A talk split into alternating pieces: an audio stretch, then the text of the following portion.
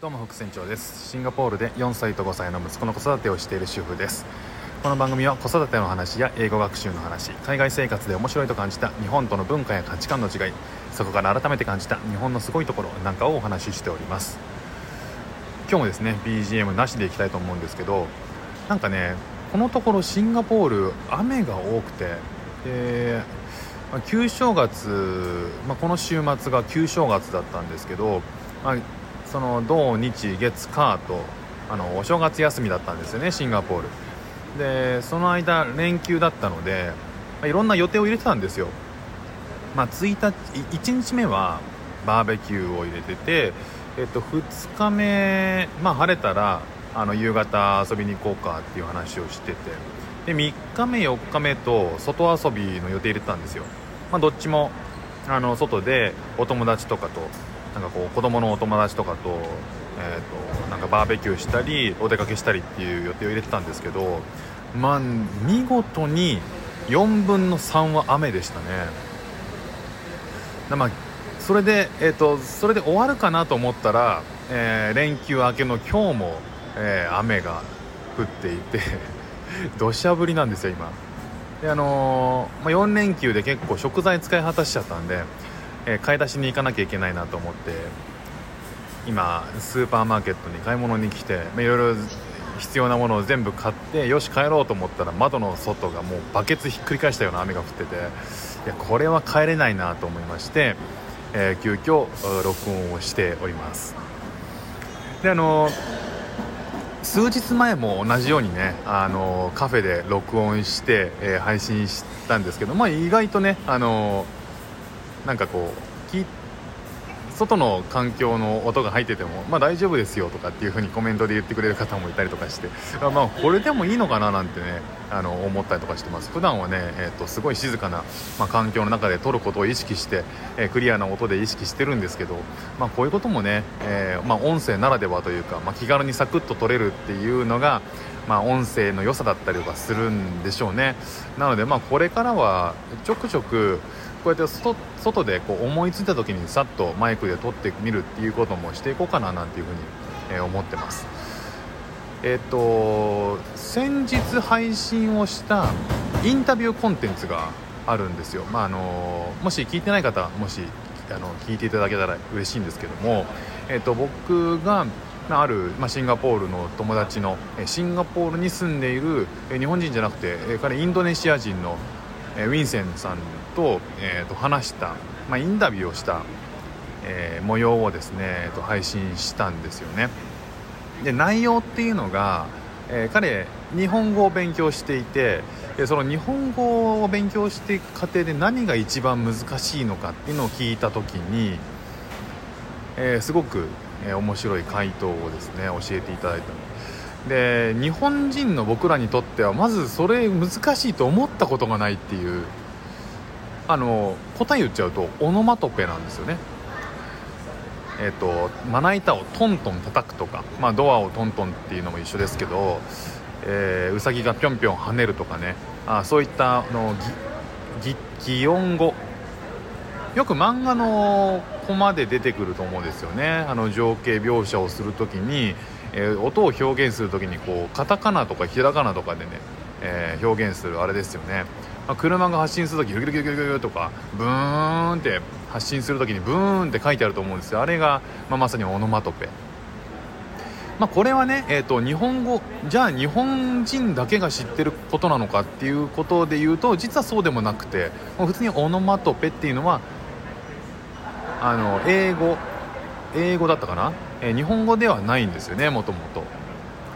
なのでこう日本起源ではないはずなんですけど日本はやたらとオノマトペを日常会話に取り入れてる。だからま彼が言うにはウィンセンウィンセンさんが言うには日本語をね、えーと、外国人が日本語を勉強していきながら上級になっていけばなっていくほどオノマトペに直面すると、まあ、どういうことかっていうと片言のね、えーと、日本語だとしてああ片言から少しこう流暢な日本語を喋れるようになってきてさらに、えー、ネイティブだねっていうナチュラルだねって思われるためにはオノマトペを駆使する必要があるらしいんですよ。これはね全然こう考えたこともなかったですよね。であのまあ、そんな話をこう帰って家に帰って妻にした時にああそれなんか聞いたことあると。でなんかこうとある、えーと、日本語を勉強している、えー、外国人の方が、えー、言ってたのがめちゃくちゃうわ確かになと思ったのがあの面白かったんで話しそうと思うんですけど、え、日本語を勉強する人にとって最大のまあ難関がオノマトペだとしてすごく不思議なのが日本人がほぼ全員知っているオノマトペでこれは日本でもオノマトそのオノマトペを知る方法はほぼないんじゃないかっていういやその一番大きな日本人はほぼ知ってるのに外国人はほぼ知らないオノマトペ知りようがないオノマトペっていうなんだかって分かります？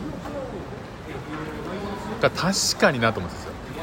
な何かっていうと桃が流れる音っていうことらしいんですよ。ねその外国人が言うには。桃が流れてくる音をのオノマトペは日本人はほぼ知っているけど外国人は100%に近いぐらい知らないっていうことなんですよね。さあ分かります。勘のいいからね。そう分かっちゃったと思うんですけど。何かっていうとどんぶらこですよね。どんぶらこをオノマトペという指定するかどうかまあ、え、いろんなねあのご意見あると思うんですけど確かにこう川から川で桃が流れてくる時のどんぶらこどんぶらこっていうのはこれ日本人ほぼ100%知ってますよね。僕僕も物心ついた頃には知ってましたいつ覚えたかっていうと逆に覚えてないっていうぐらい。そのぐらいどんぶらこって本当にこう自然と身についていった単語だと思うんですけど、まあ、それ以外の時に使ったことないですけどね。桃がそのどんぶらこどんぶらこって日常的にねあどんぶらこどんぶらこって言ってたよなとかまずないですもんね。まあ川で桃が流れてくるっていうこと自体がどんあの状況としてはないんですけどね。だからそのどんぶらこっていうことのを、え外国人が覚える余地がないっていうこの日本語の、えー、こう不思議さ。ね、あっていうのはあ確かにあるなっていうふうに、えー、ちょっと思って面白いなと思いました、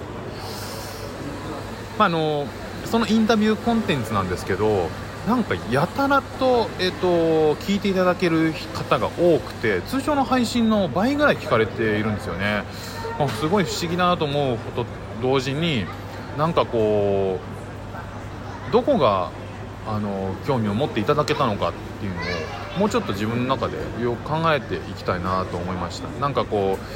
う2人っていうのが単純に良かったとしたらコラボとかも同じような話だしあのじゃあ通常ねこう日本にいて外国人と話す機会があまりないだろうし、まあ、そんな中でこう外国人のどどんな話どんな意見を持ってるのかなっていうのが、まあ、純粋にあの興味を持っていただけてたのかなとかあとは日本語と